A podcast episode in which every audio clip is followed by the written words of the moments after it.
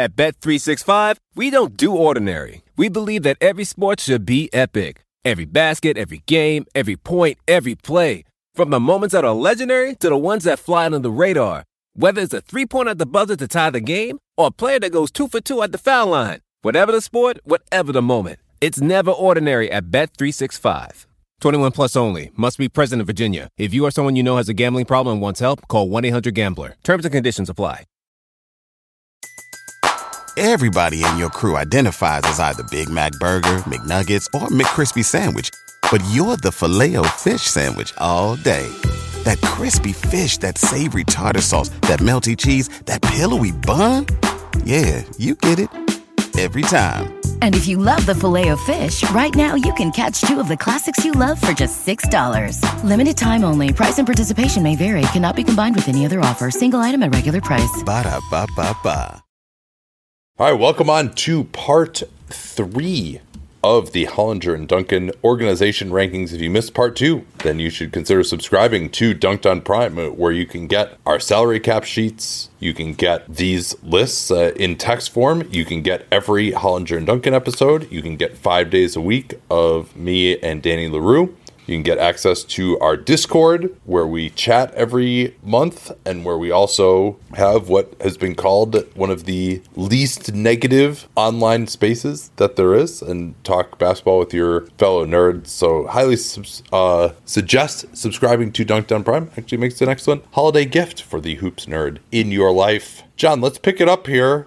We finished Yeah. up with, I think, our first 18. Yes. Who is next on your list that we haven't discussed yet in organization rankings? And recall the criteria. We laid these out uh, in great detail at the start of episode one of these, but we generally are looking for the team that we would want to, or, or the organization that we would want running our favorite team in a random NBA city, which uh, I think that will come up in one of the teams that we are going to discuss right now. So, who we got? Uh, I had the Sacramento Kings. All right, I'm not feeling so bad about having Houston ahead of them. Go ahead. Okay. Uh, I think, well, it's funny because Monte McNair obviously came from Houston. Um, Another team where you view the owner as a big liability. Um, nailed the coach hire. Uh, you would say that they, even though it's weird because the Haliburton trade, you know, there's been so many opinions on this. I think it was negative from the sense of they ended up with the lesser player in the deal. But I also, I also don't know how they could have gotten full value for what they had at the time, which was Haliburton and Fox, and each of them kind of eating off the other's plate, and so diminishing their value a little bit.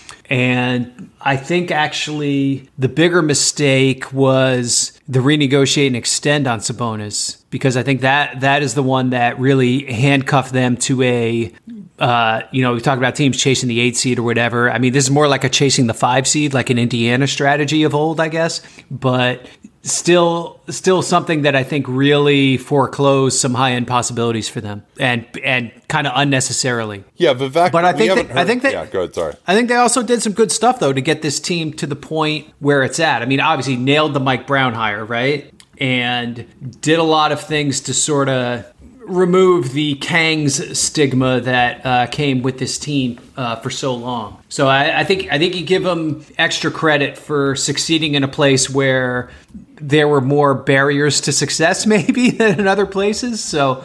Uh, you, you, I think you have to take that into account too. Yeah, you haven't heard any bullshit about Vivek really since the McNair era began. Now, you might say that because McNair only had a three year deal, that he was under some pressure to get better and make the playoffs. Like that is coming from the top down. Now, when you haven't made the playoffs since 2006, maybe you can understand that. I think maybe there's a misperception there that making the well, hey, if we make the playoffs as soon as possible, then like we're just accelerating the timeline, right? Like step by step, first playoffs, and then Yeah. then you're getting home court advantage, and then you're competing for a championship. Like, nah, it doesn't really work that way in the NBA necessarily because you can. It's pretty easy when half the teams make the playoffs to build a playoff team, but taking the next step beyond that is difficult. And I think them getting the three seed last year was above what this team's talent is. You know, I think they're kind of more of a, as you noted, chasing the five seed sort of team. There's we're also just at an interesting moment in the Western Conference right now where there isn't really that obvious team that's winning 55, 60 games when you used to have, you know, probably three of those those teams a year, and the Kings to me are not going to be that type of team when you have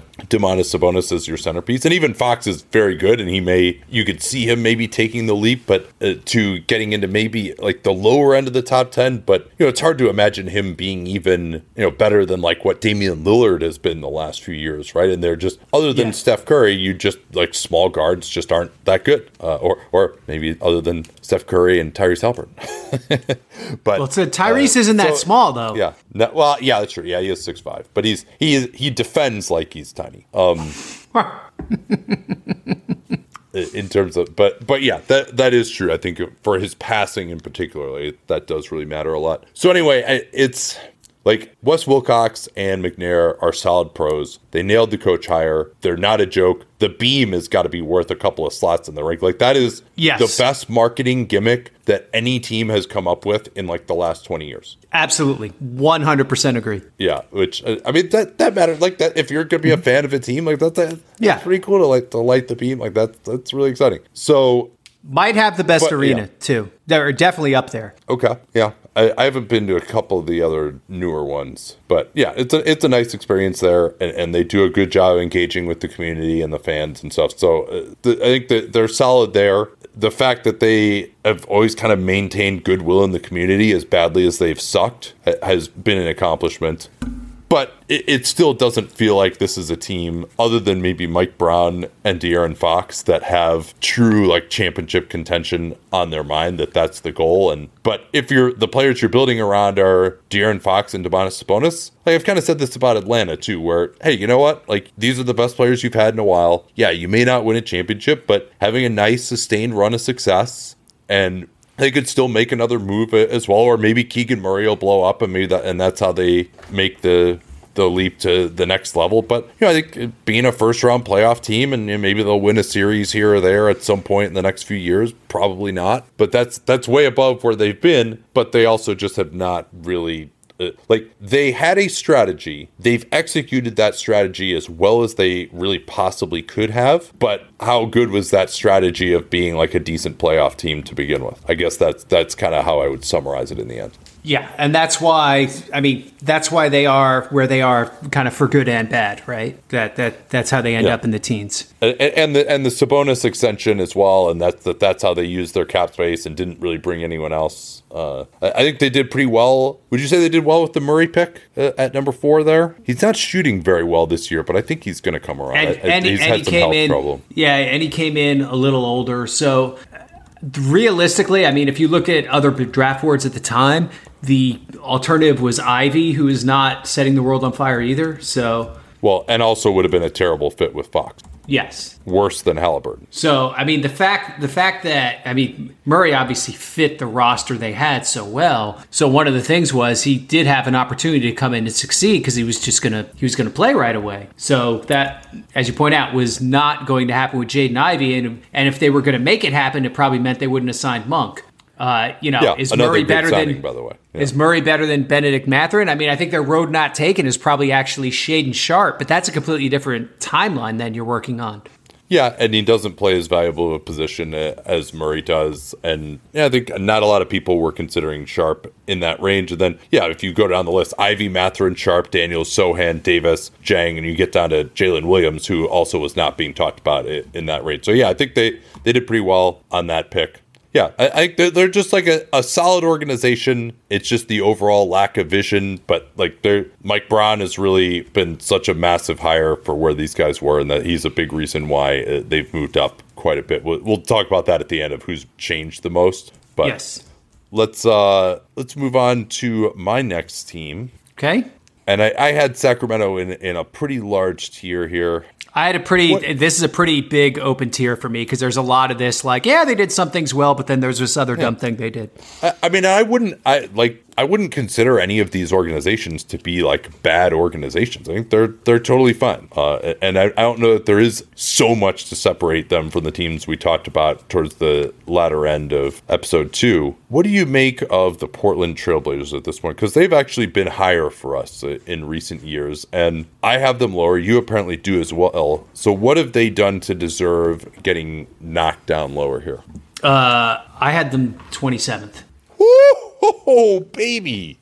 All right, um, I, was uh, not going that that low. Wow. Okay, well that's uh, uh that is still feel like yeah they're they're like, my Toronto or, or, they're your Toronto, I guess. Still feel like ownership is in the way. Um, still not sure they maximize their load return. Like the whole thing with not talking to Miami was weird, right? And that's the type of thing that I would think would be more likely a thing to come from ownership than to be the type of thing that the GM says, "Oh yeah, I'm just not going to talk to Miami," right?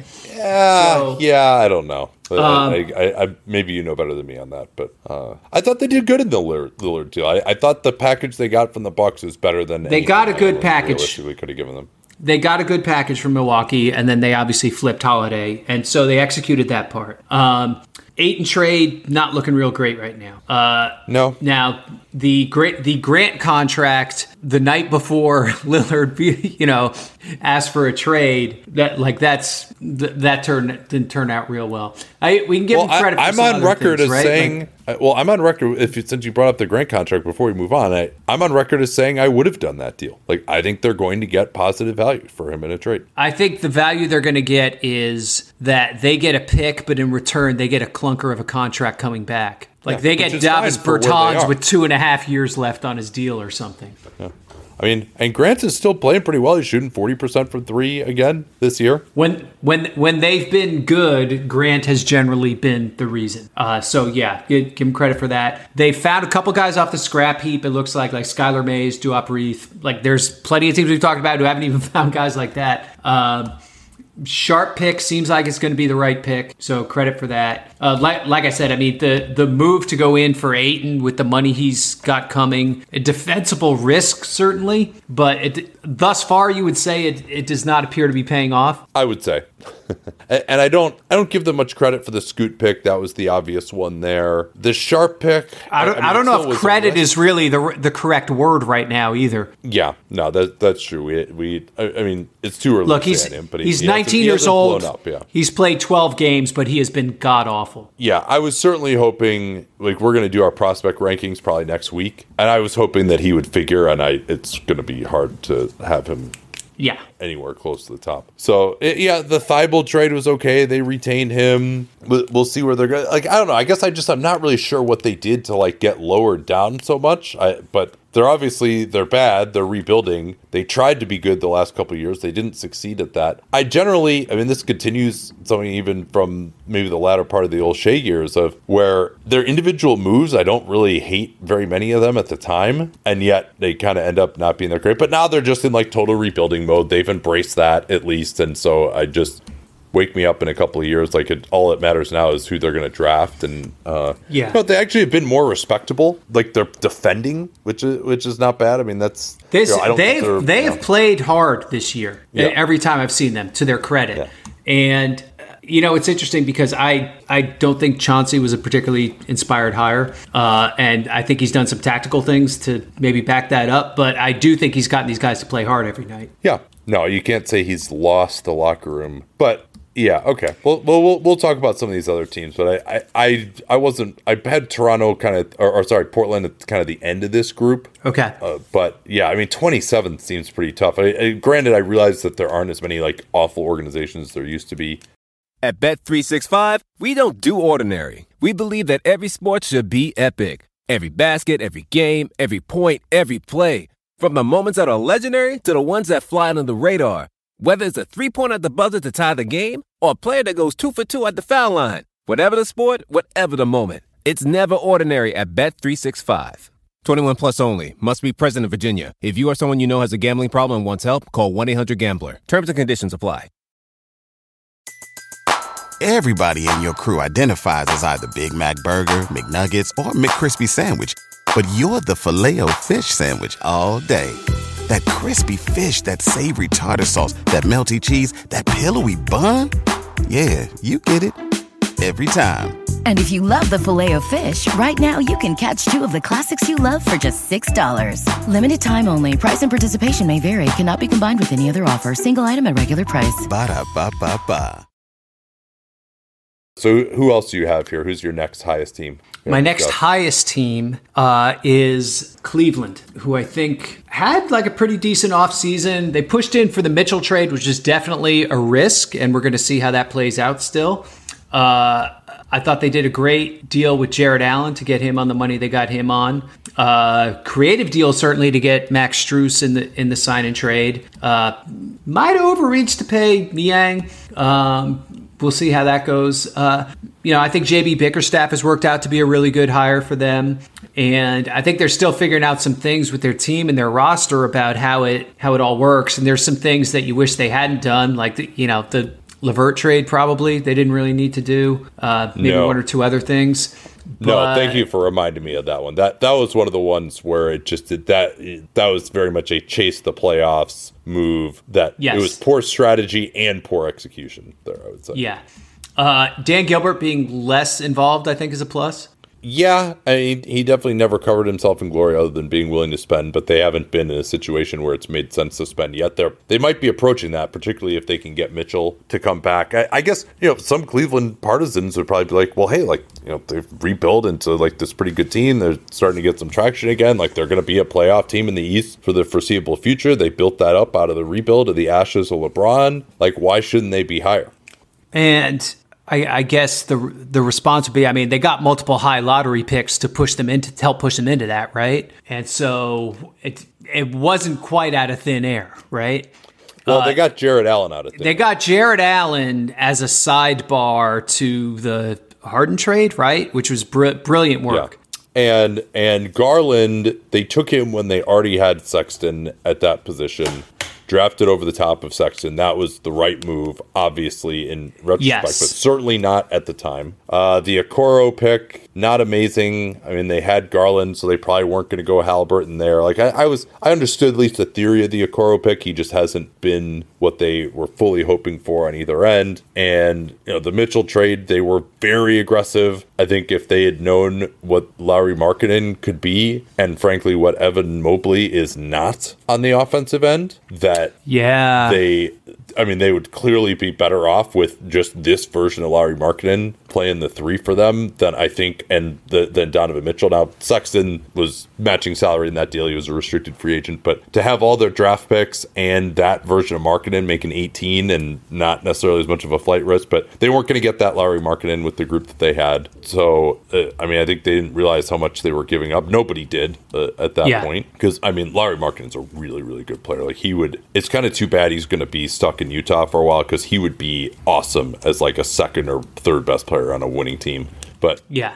Now Um, the the thing with the thing with Cleveland though, I mean, they are out over the wire, right? Because they don't control any of their drafts from 25 through 29, and Donovan Mitchell can become a free agent in 25. Now, I guess you could say if you're a Cleveland supporter, like, well, even if he leaves, we still won't completely suck. We'll have room. We'll still have Allen Garland and Mobley, like you know, whatever. But I, I don't think that's that's a situation you really are excited about being in, right? So it's kind of incumbent on them to make the most of these next two years where they have Mobley still on his rookie deal and Mitchell definitely under contract. Like th- this is this is a really key window for them. And right now, your takeaway watching them is like, okay, they're pretty good, but are they a top four team in the East even now? So I, I think you make that move to be top four in the East, and they're not quite there.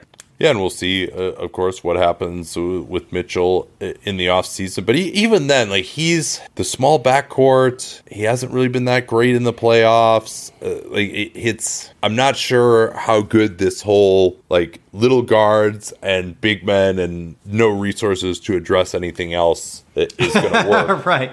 like, like I think they had a good offseason within their limited confines, but hey, wouldn't it be nice if you didn't have this huge Mitchell contract and you could have just like built around Darius Garland? Now, I think what they would say is, well, hey, Darius Garland just by himself as a creator just isn't going to work, and we needed somebody else, and those guys don't grow on trees, so that's why we got Mitchell. So I, I guess I'm just like, and, and I don't give them really credit for the Mobley pick. That was just the obvious pick there, uh, where they were and who was available. Yeah, so so I guess, and I just I don't quite like the the Dan Gilbert thing still looms a little bit. Yeah, so I'm just I'm not uh, just like unequivocally wowed by these guys. They're kind of mid pack. That's where I have them.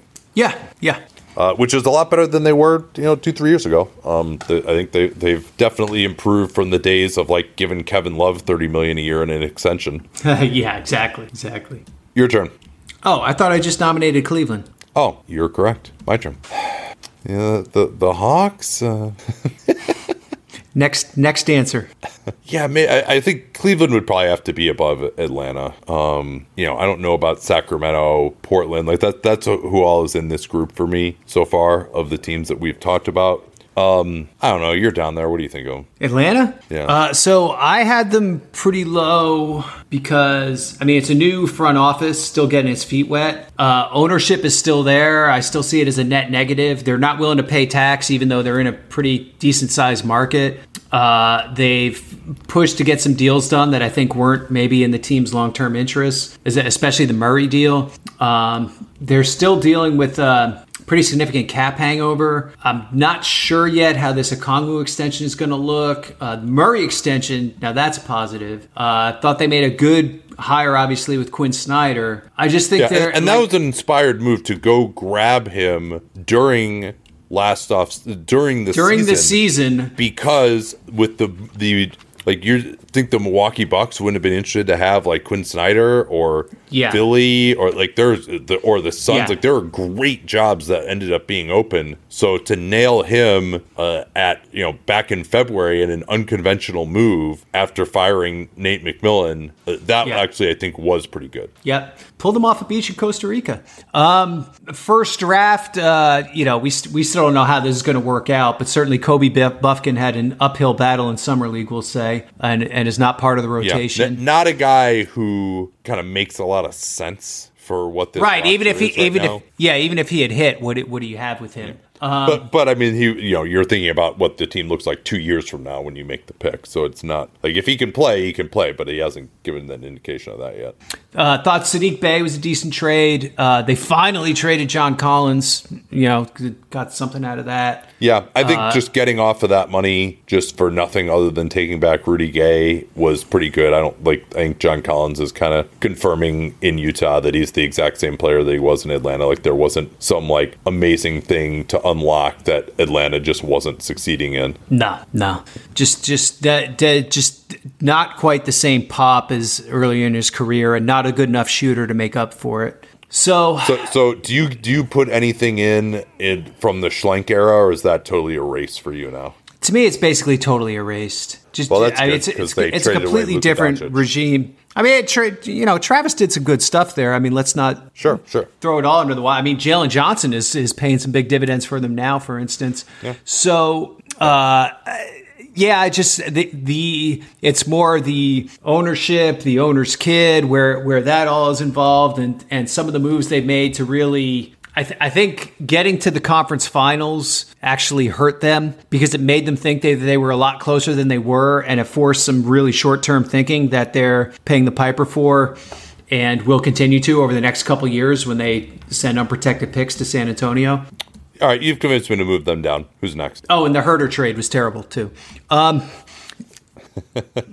yeah, of all the guys to get off of when to get off of money, they traded the guy who had the best contract. Yeah, exactly. So this is a hard one because you say, would you want this team, these guys managing your team in in your market?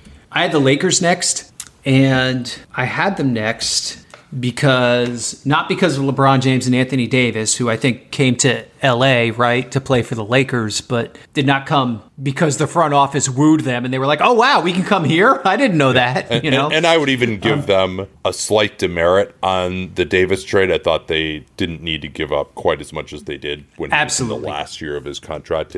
Now, I, I, will note in their defense that Brandon Ingram and you know Lonzo Ball obviously got hurt, but Brandon Ingram wasn't you know an, an obvious future All Star at the time that they traded him. Uh, like the the guys that they traded. Uh, uh, were you know Josh Hart. these guys were not guys who were like incredibly sexy names, and they needed to include certain players to match the salary anyway. But yeah, yeah they maybe gave up a little bit much. Like the, the there was a pick that ended up being Dyson Daniels, and they still this deferment thing has like really put a wrench in their future. Exactly. Yeah, like, to, that was a mistake. Not, to not just be like, no, we're gonna we'll give you our 2024 pick unprotected. That's it. Like we're not doing this deferment thing. And I don't know if you remember, they yeah. they screwed up the cap on that trade too because they originally thought they were going to have enough for another max deal, and then they didn't. Yeah. And then they had to make a separate deal with Washington. Anyway. Um, um, well, and, and I guess uh, also the Westbrook trade is still on this this team's ledger as well. So Westbrook trade was a disaster. Good save from the Westbrook trade last year, but it cost yeah. them in terms of draft equity in the future. And so, well, and, and it also cost them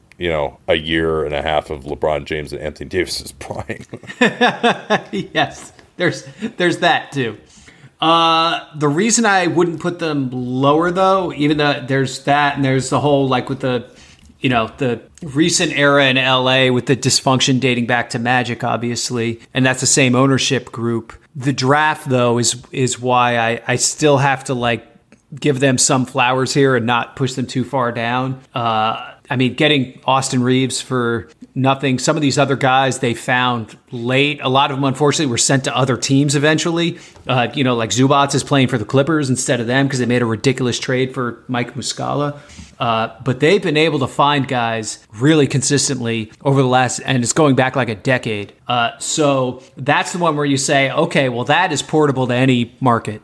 Yeah, Austin Reaves is the most salient uh, of those guys that's on the roster right now. The other thing I'll give them credit for is that they have actually done pretty well on some of these second draft type of signings, with uh, Cam Reddish uh, being the most recent uh, of those. Now, how much of that is LeBron being able to just kind of uh, put guys in position to succeed and, and motivate guys? But, you know, Jaxson Hayes looks like a totally fine backup center for them this year. Reddish, uh, Taurean Prince is a little bit older, but he's another guy that they just signed for the BAE who's actually starting for them and looks fine. Uh, going back to Lonnie Walker, Malik Monk, like they have this strategy of bringing in younger guys who haven't produced but kind of have the athleticism and can succeed next to LeBron. It has worked pretty well, I would say but yeah, as you as you get into the idea of what would they be in any market, number one, there's the getting the players aspect, but number two, the willingness to spend. When you consider that they are easily the highest revenue team, they have cheaped out in a number of ways that have hurt them over the years. Uh, the Alex yes. Caruso contract being the most salient yes. of those. That terrible mistake. Yes. Yeah. Well, which was compounded by the fact that they got Russ and took on a bunch of money uh, with him that offseason. But they seem to have kind of like LeBron's been agitating for Kyrie. They haven't gone that direction. And yeah, maybe, maybe that would have ended up being better. It depends where they, they end up this season. Uh, although they couldn't have paid as much as Dallas with their cap space, even so. But that's uh, they seem to have at least gotten some religion of like, man, I can't. Even with LeBron, we're trying to work with him, but the fact that he was pushing for Russ and we did this for him with Russ, and now look where we are. We're gonna at least take back a little control here and, yeah. and see if we can do a, better. A so Brooklyn moment, right, where they like yeah. okay found found their spine and kind of retook retook the wheel a little bit.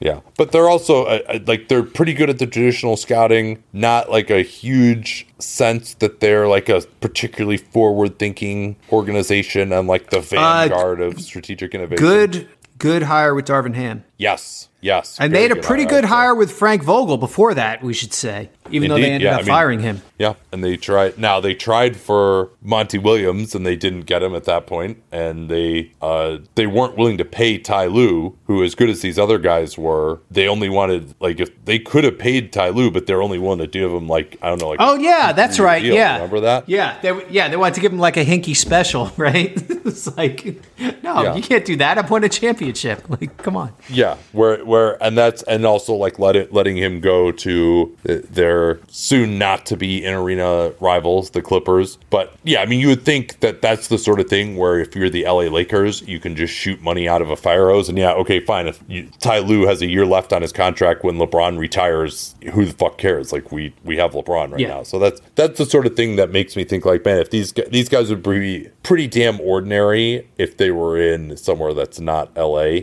Uh, and but but I, I will give them credit that they've done about as well as they could to recover from the Westbrook thing in the end. But that, of course, the fact that they did that to begin with is still a massive stain on their resume. So yeah, I'm comfortable with them in this area. At Bet365, we don't do ordinary. We believe that every sport should be epic. Every basket, every game, every point, every play.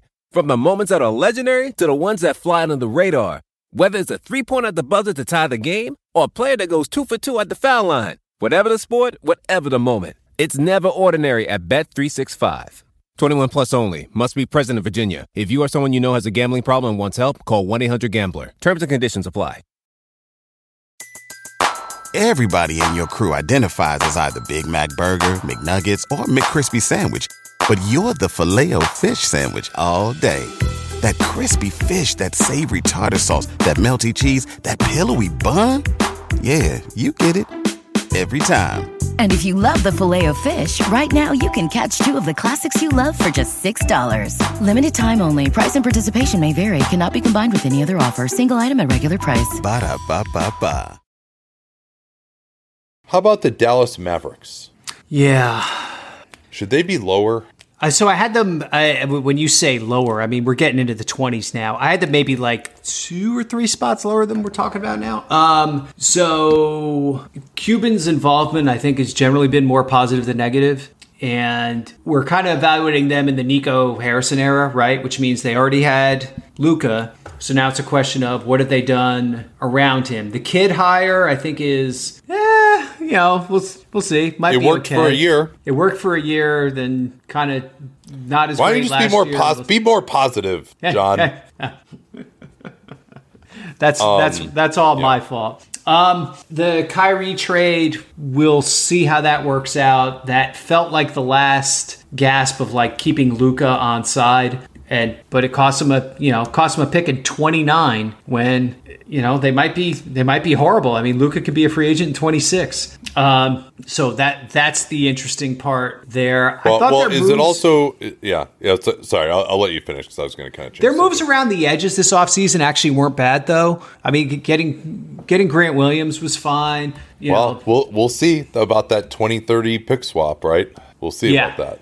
Yeah, yeah. Pick, pick swaps tend to, you know, historically they've been pretty significantly less valuable. It, Um, it does appear that they part of the value in that pick swap was getting off of completely dead money with Reggie Bullock because like he can't even get on the court in Houston right now. Yeah. So it seems Yeah. like he's just done, and that they were correct. They correctly identified that. Uh, so so that's part of the value is to turn that 10 million into a similar contract with Grant Williams. Uh, as opposed to just like simply getting Grant Williams, but yeah, 2030 pick swap with the Spurs, yeah, might not be great. uh, nailed the Lively pick. Yeah, well, and also were traded able to move down up and get along him, the right, way. Yeah, yeah. So that was really nice. Uh, obviously, oh, yeah, there's you're been right. Some, Yeah, they did trade s- down, some right, stuff within the organization um, and all the sexual harassment and whatnot, which is a, a ding against them.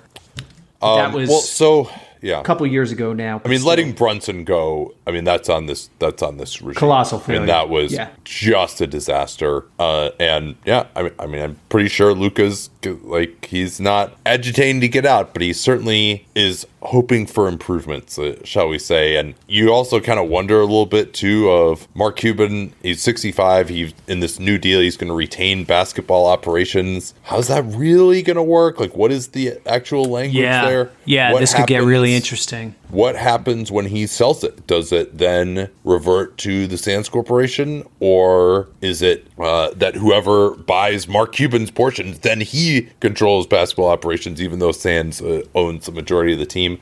Also, seems like possibly an admission that eh, they know their chances with Luka are not amazing. They don't really have a path to becoming a contender with Yeah. him, and so maybe uh, you sell as much as you can now, and uh, that's yeah. I, I mean, I think they, they've yes they, they've done some good things, but it, it always there seems to always be like some drama there too, and it seems like they're just like desperately holding on to the edge of the cliff uh, as their fingers get more and more tired, and they are trying to pull themselves back up again.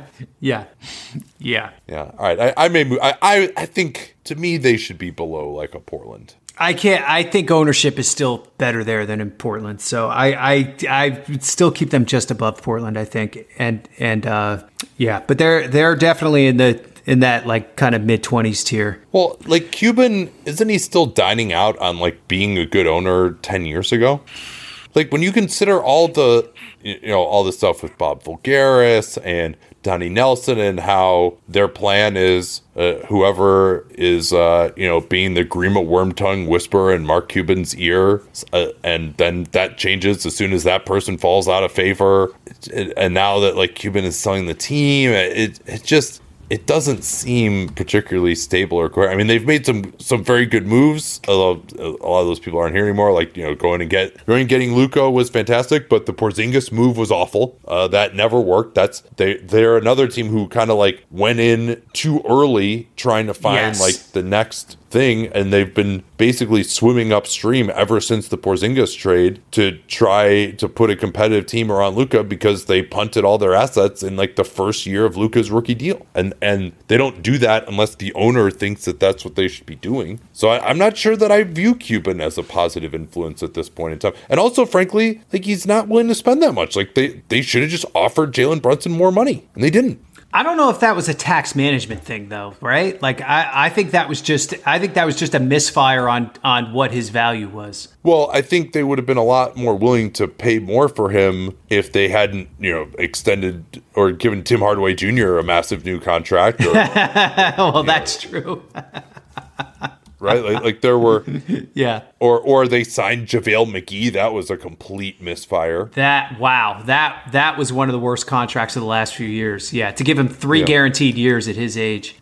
Yeah, that seemed seemed uh, not not ideal. So yeah, I, I just and, and, the Kidd thing seems like it might kind of be heading south. There just there isn't a feeling to me of like if you compare them to like a Cleveland who we've been talking about in this same range, or even Sacramento, it's just like they don't have this kind of crap going on. Yeah. And maybe, yeah. But like some of these teams we talk about, oh yeah, you know, like Luka fell into the laps, and all right, they did go get Luka, which was uh, impressive, and they deserve credit for that. But really, since then, there have been some good moves, but probably more bad than good, and uh, and when you consider the chaotic nature of it all, yeah, you you, you might have convinced me here.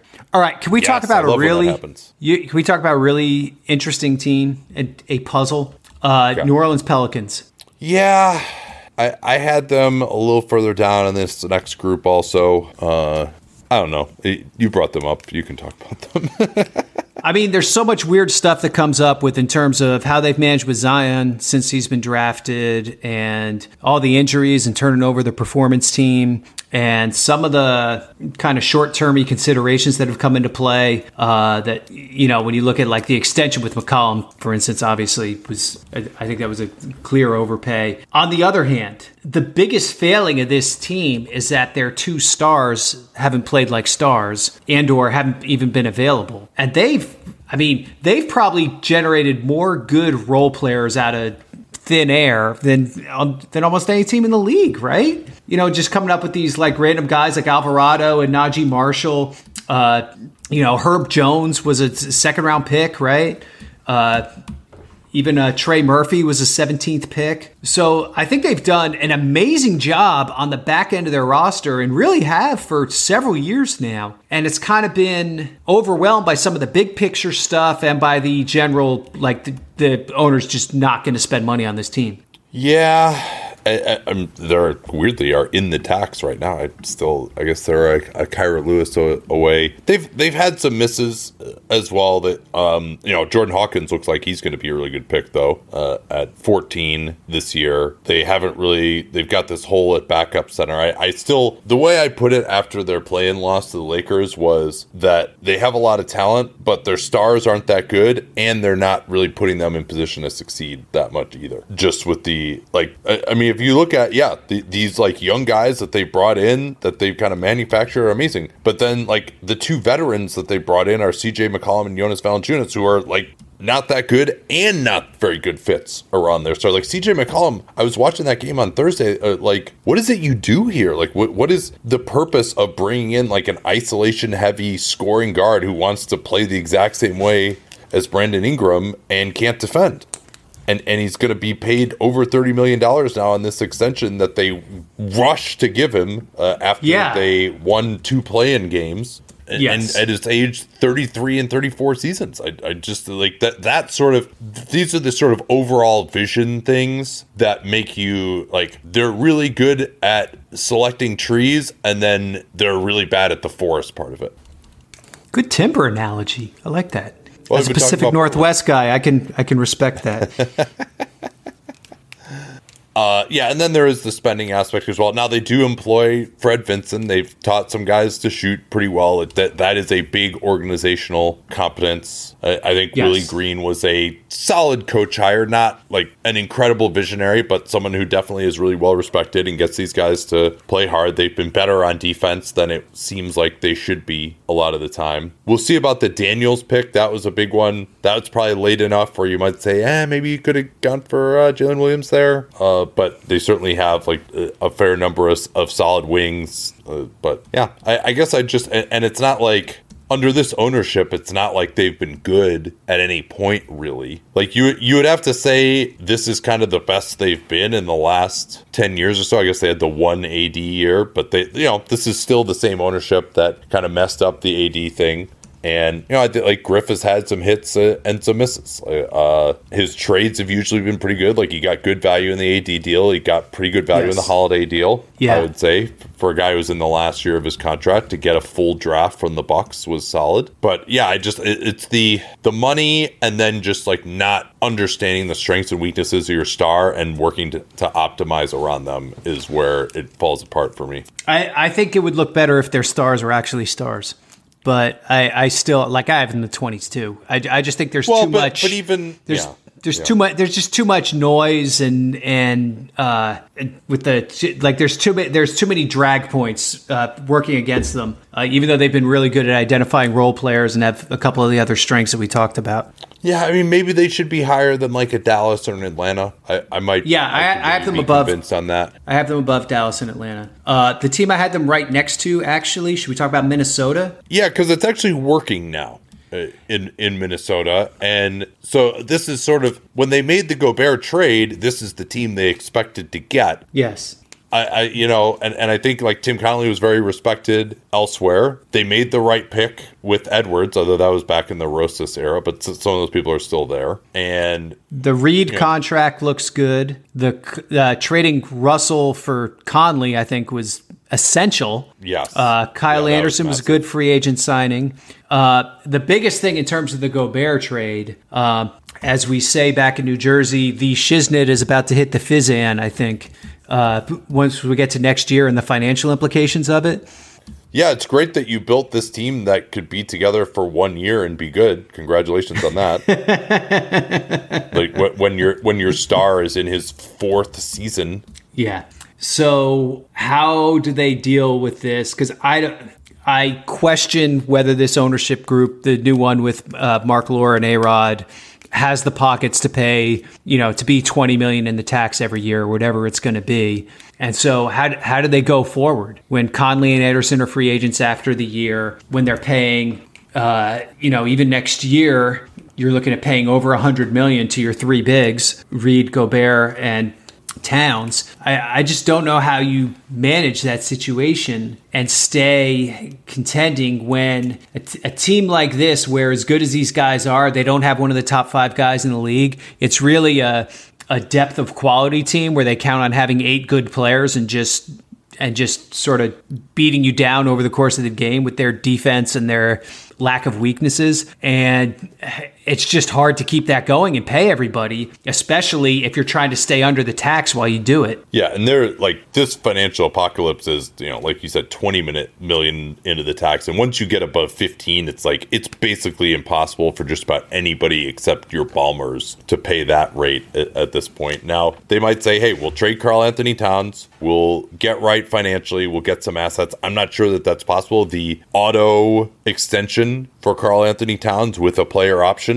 giving him the super max. You know, he's he's been better. He's getting back to kind of his normal levels, but that's his age 29 through 32 seasons, making 35% of the cap. So that's not so good. And yeah, I mean, you, you basically and Rudy Gobert, yes, he has been much better this year, but he's still he's going to turn 32 this season. Uh, he's not going to be able to maintain this level for maybe another year or two. You probably, I mean, maybe you could trade him at this point, but then you're kind of right back where you started in terms of your defense, and you're you're playing Towns at center, and and we'll see. This is, I imagine, this will probably be their kind of high water mark this year in our perception. Maybe I'll I'll be wrong about that. Like their defense is definitely outstanding, and you know if they win a playoff run, they might say it was all worth it. But if Anthony Edwards continues to develop at the level that we think would be possible, we could look back three years from now and be like, man, like remember how good they were that one year, and like they punted all of their assets to be good in Edwards' fourth year, and now he's like a top five player, and they got nothing left around him because they haven't had a draft pick for seven years. That is that is the big one for me. That the, the, you know you talk about the vision thing like they just didn't have i don't think the right conception of what their timeline should be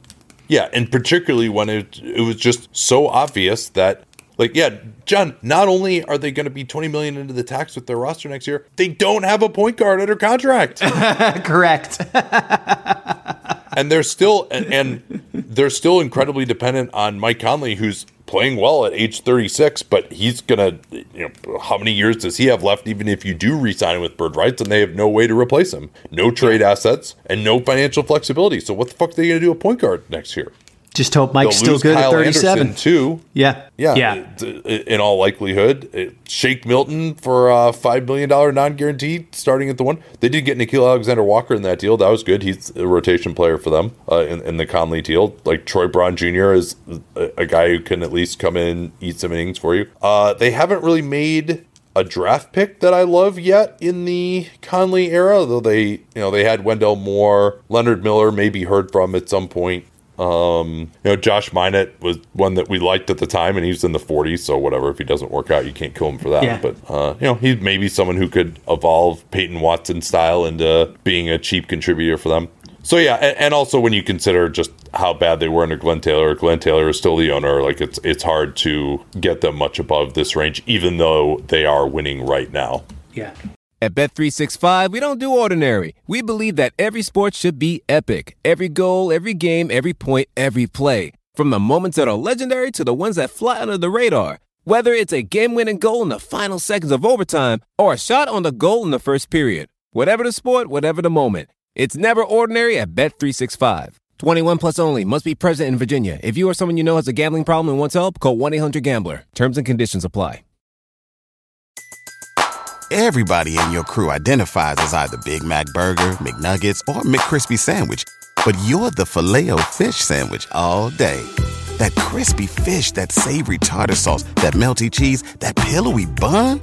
Yeah, you get it. Every time. And if you love the filet of fish, right now you can catch two of the classics you love for just $6. Limited time only. Price and participation may vary. Cannot be combined with any other offer. Single item at regular price. Ba da ba ba ba. Uh yeah, yeah. Minnesota was an interesting one though because they are winning right now. I guess that leaves us.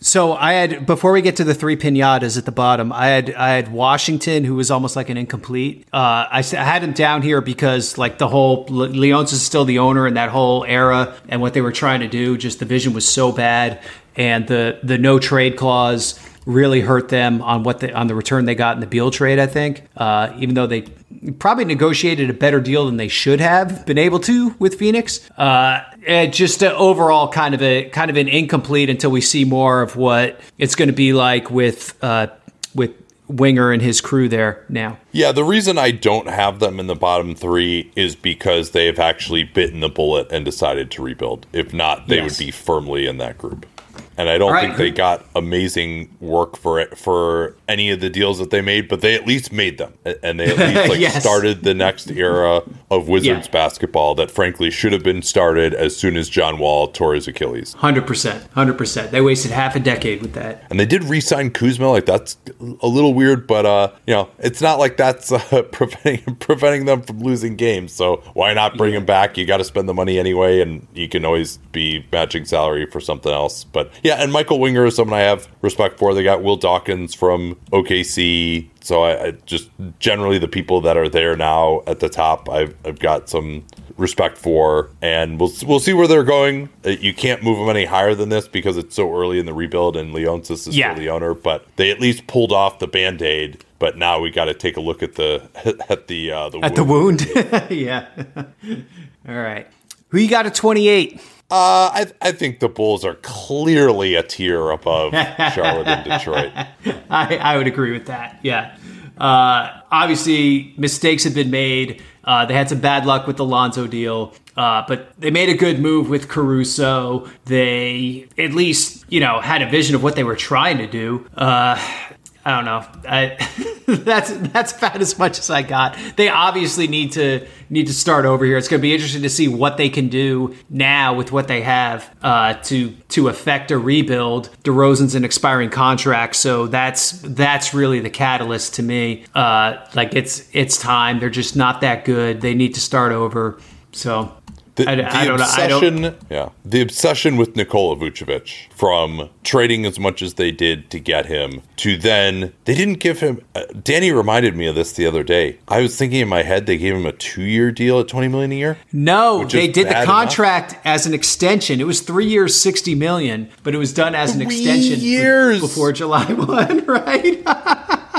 at twenty million dollars a year. Like he's Yeah. not even a starting caliber player at this point. yeah. Like he's killing them on both ends right now. He's at fifty-one percent true shooting, and yeah, it just. But yeah, to identify him as the guy, all right, he's going to get us to the next level, but we're a thirty-five win team, and the fact that they traded a better player, like someone who's been better than him over the last three years, for him, and gave up two Yes. very lightly protected draft picks. I mean, just what a killer that was. Like if they had just continued on with Wendell Carter and then made the DeRozan deal. Like I hated the DeRozan deal at the time. I'll admit, like he's been way better. Like they were trying to win games at this point. They were trying to take the next step. I'm still not sure why that was necessary. Like they just brought in Arturas, and now maybe this comes down to ownership. Maybe that's ownership is like, uh oh, like fans are starting to tune out here. We gotta, Right. you know, still get get the United Center full and just make sure that we're cashing these uh, the biggest you know we're the most profitable franchise in the league even though we're not going to spend too much obviously.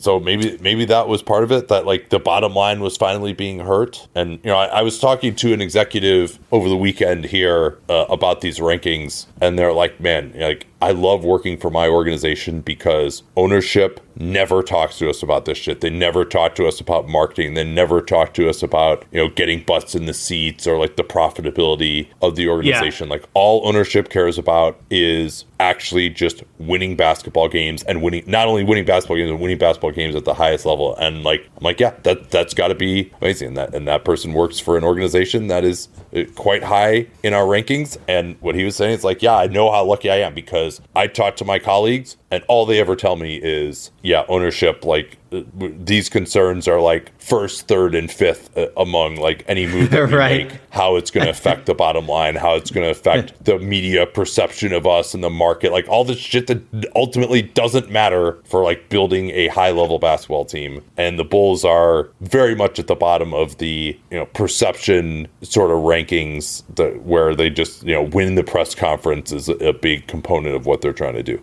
And they're cheap and needlessly cheap in that market. Em- embarrassing cheap. Yeah. Uh, Now, the last time they truly had a contender, like they spent some, but they didn't spend a lot necessarily, right? Like, like they they were spending like a barely acceptable level for you know those Derrick Rose type of teams that were, and and yeah, obviously they haven't been good enough to bother with the tax since then. All right, let's get to the uh, the two weak sisters here at the bottom. Who is your exalted number twenty nine, Charlotte or Detroit? It's uh, man. So it's hard for me to yeah. I mean, Detroit has the highest paid coach in the league and is two and twenty. like, like oh man. Um, I still think they're better run than Charlotte. Well, I, think- put Detroit last just because you hope that the new ownership in Charlotte will be like at least somewhat of a regression to the mean. That that was the one thing that that would have made me pull the trigger for Charlotte. Is that? But we haven't seen any change yet. Is the problem? Like Well, nothing they has changed just yet. took over though. I, like Yeah. apparently they weren't able to negotiate taking control until basically after the offseason was over. Like MJ made the Miller pick and you know Steve Clifford is still there but he's in the last year of his deal. So like I'm at least to me just the slight possibility of hope change and improvement is more enticing than what Detroit's got going on. Can, can I read for, for Detroit? Can I read for you a paragraph from a recent Jake Fisher piece? uh, okay. The decision tree that governs the Pistons roster adjustments will stand as one of the more intriguing leadership constructs, across the league. Born out of Detroit's coaching search that resulted in Williams' lavish hiring this summer, Troy Weaver was a proponent of Kevin Ollie, uh, while Arn Tellem wanted Jarron Collins. Charles Lee was the compromise choice, and then they didn't hire any of those guys.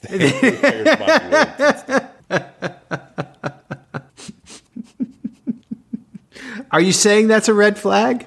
Yeah, and I mean it's just we go back to some of the shit that we always talk about, like the Sirvydis thing, Arn Tellem, Michael Tellem, the owning the team in Israel that got the buyout for Sirvydis. I mean, just like you know, fucking banana republic type of shit. Like, yeah, yeah. Like just, just like utter corruption, and you know, in, in I, I, had a conversation with someone who, who, used to work there, who was just you know told me that like all that stuff is like just as bad as it seems uh, on the outside, and it's uh, and, and, that it's really just like it has not been about winning there. It's been about uh, you know the left hand doesn't know what the right hand is doing uh, you know, to the extent that Troy Weaver is kind of running things, he doesn't seem to know like what actually fits together into a modern basketball team. They, when they actually have like decent veterans to trade away, they either wait too long to trade them, or they yes, or they don't trade them at all, like Bogdanovic to or Burks. No I mean, Burks. The moment might have passed, right?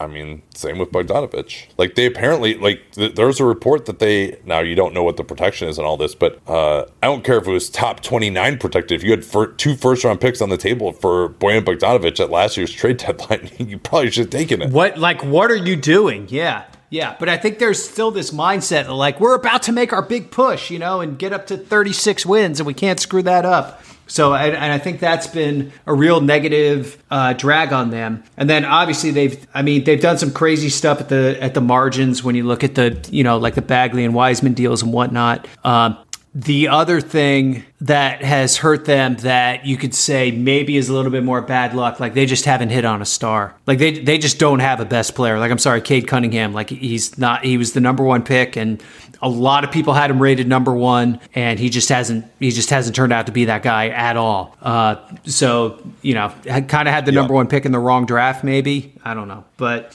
well, yeah, I, I, I mean, they would have considered Jalen Green or, or Evan Mobley. Evan Mobley is good, but he also wouldn't have like single handedly transformed the fortunes exactly. of this franchise. And now, clearly, Cade is being used totally wrong. He should be uh, used off the ball like Jayson Tatum, and they should have like an actual point guard, an actual spacing around him. And you know, to their credit, they did try to bring in like Monte Morris, and, and he's been hurt. That could have made it look a little bit better. But you're two and twenty. Monte Morris, Bojan coming back from a calf injury, like that's that's not saving you at this point. And like Cade, it, no matter how bad the spacing is, like he should have shown more at this point. If you were thinking he was going to yeah. truly be, uh, you know, a franchise level, a superstar, which he hasn't been, and that's um, you know, the Wiseman acquisition, like they traded Saddiq Bey for James Wiseman. It's so bad. Like, I what? Mean, yeah, like yeah. That, uh, that's just uh, what they on earth they were thinking there. Uh, as as much mileage as the Lakers have gotten out of second draft guys, like the the Pistons have gone in reverse instead uh, with those guys. yeah. like so, I, I mean, Marvin Bagley has been like okay, but you didn't need to pay him thirteen million a year. Like he's like kind of a minimum no, player. Like you forgot that they traded two seconds to get the right to pay him that because they thought there was going to be like some fucking bidding war for him.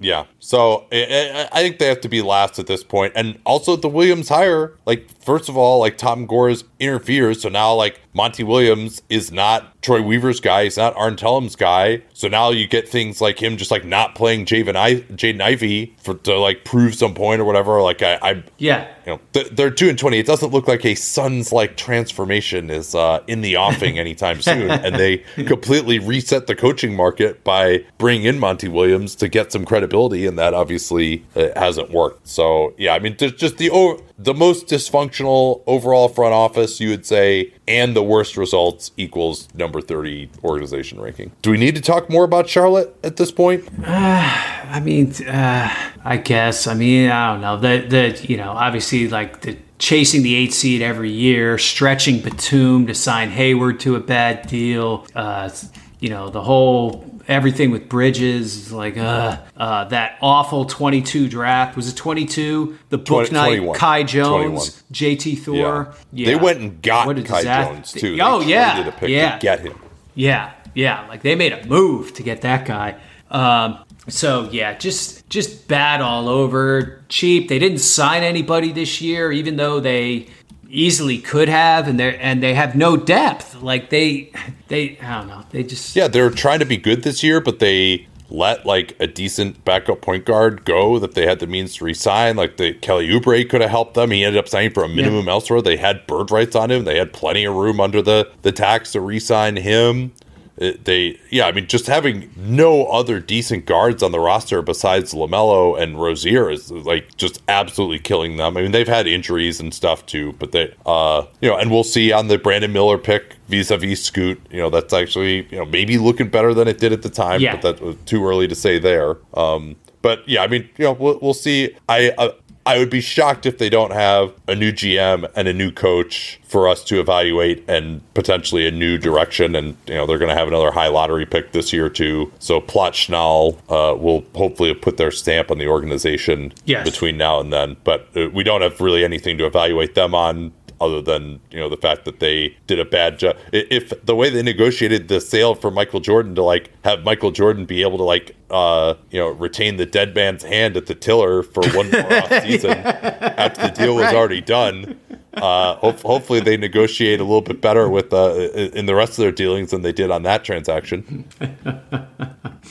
yeah, that, that wasn't too good. But uh, all right, uh, who are some of you the uh, the biggest risers and fallers to you over the last year? Risers, um, I would say uh, Denver. Remember, this was a year ago. You know, Tim Connelly had just left. We kind of didn't know what we were going to get with them. Uh, Oklahoma City, uh, Orlando, certainly. I would say the Knicks.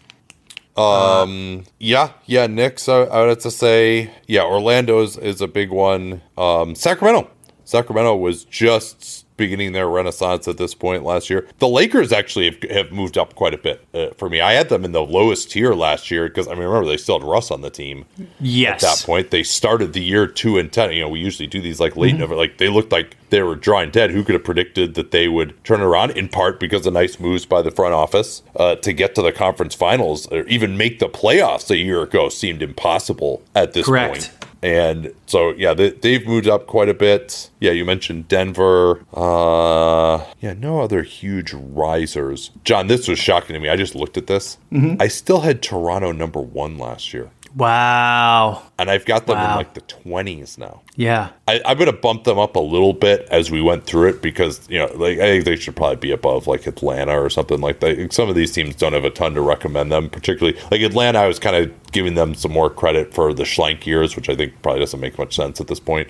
But yeah, I mean Toronto, pr- quite the fall from grace. Uh, Clippers are a little bit of a faller, and I mean some of the yes. biggest commentary that I got from the first episode was they should be even lower. Now they're starting to play better, so we'll see. Right, let's see where they are by the end of the year, um, and how the Harden deal works out. Uh, Memphis is a big faller for me. Yep.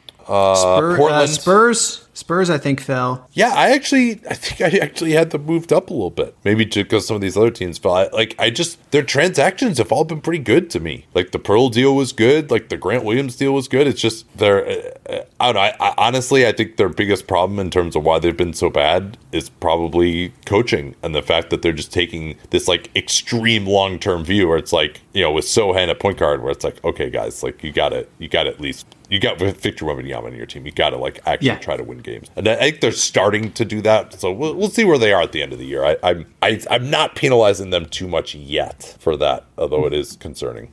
Um, yeah, Phoenix. I kind of had mid pack last year, same this year. Chicago went from 24 to 28.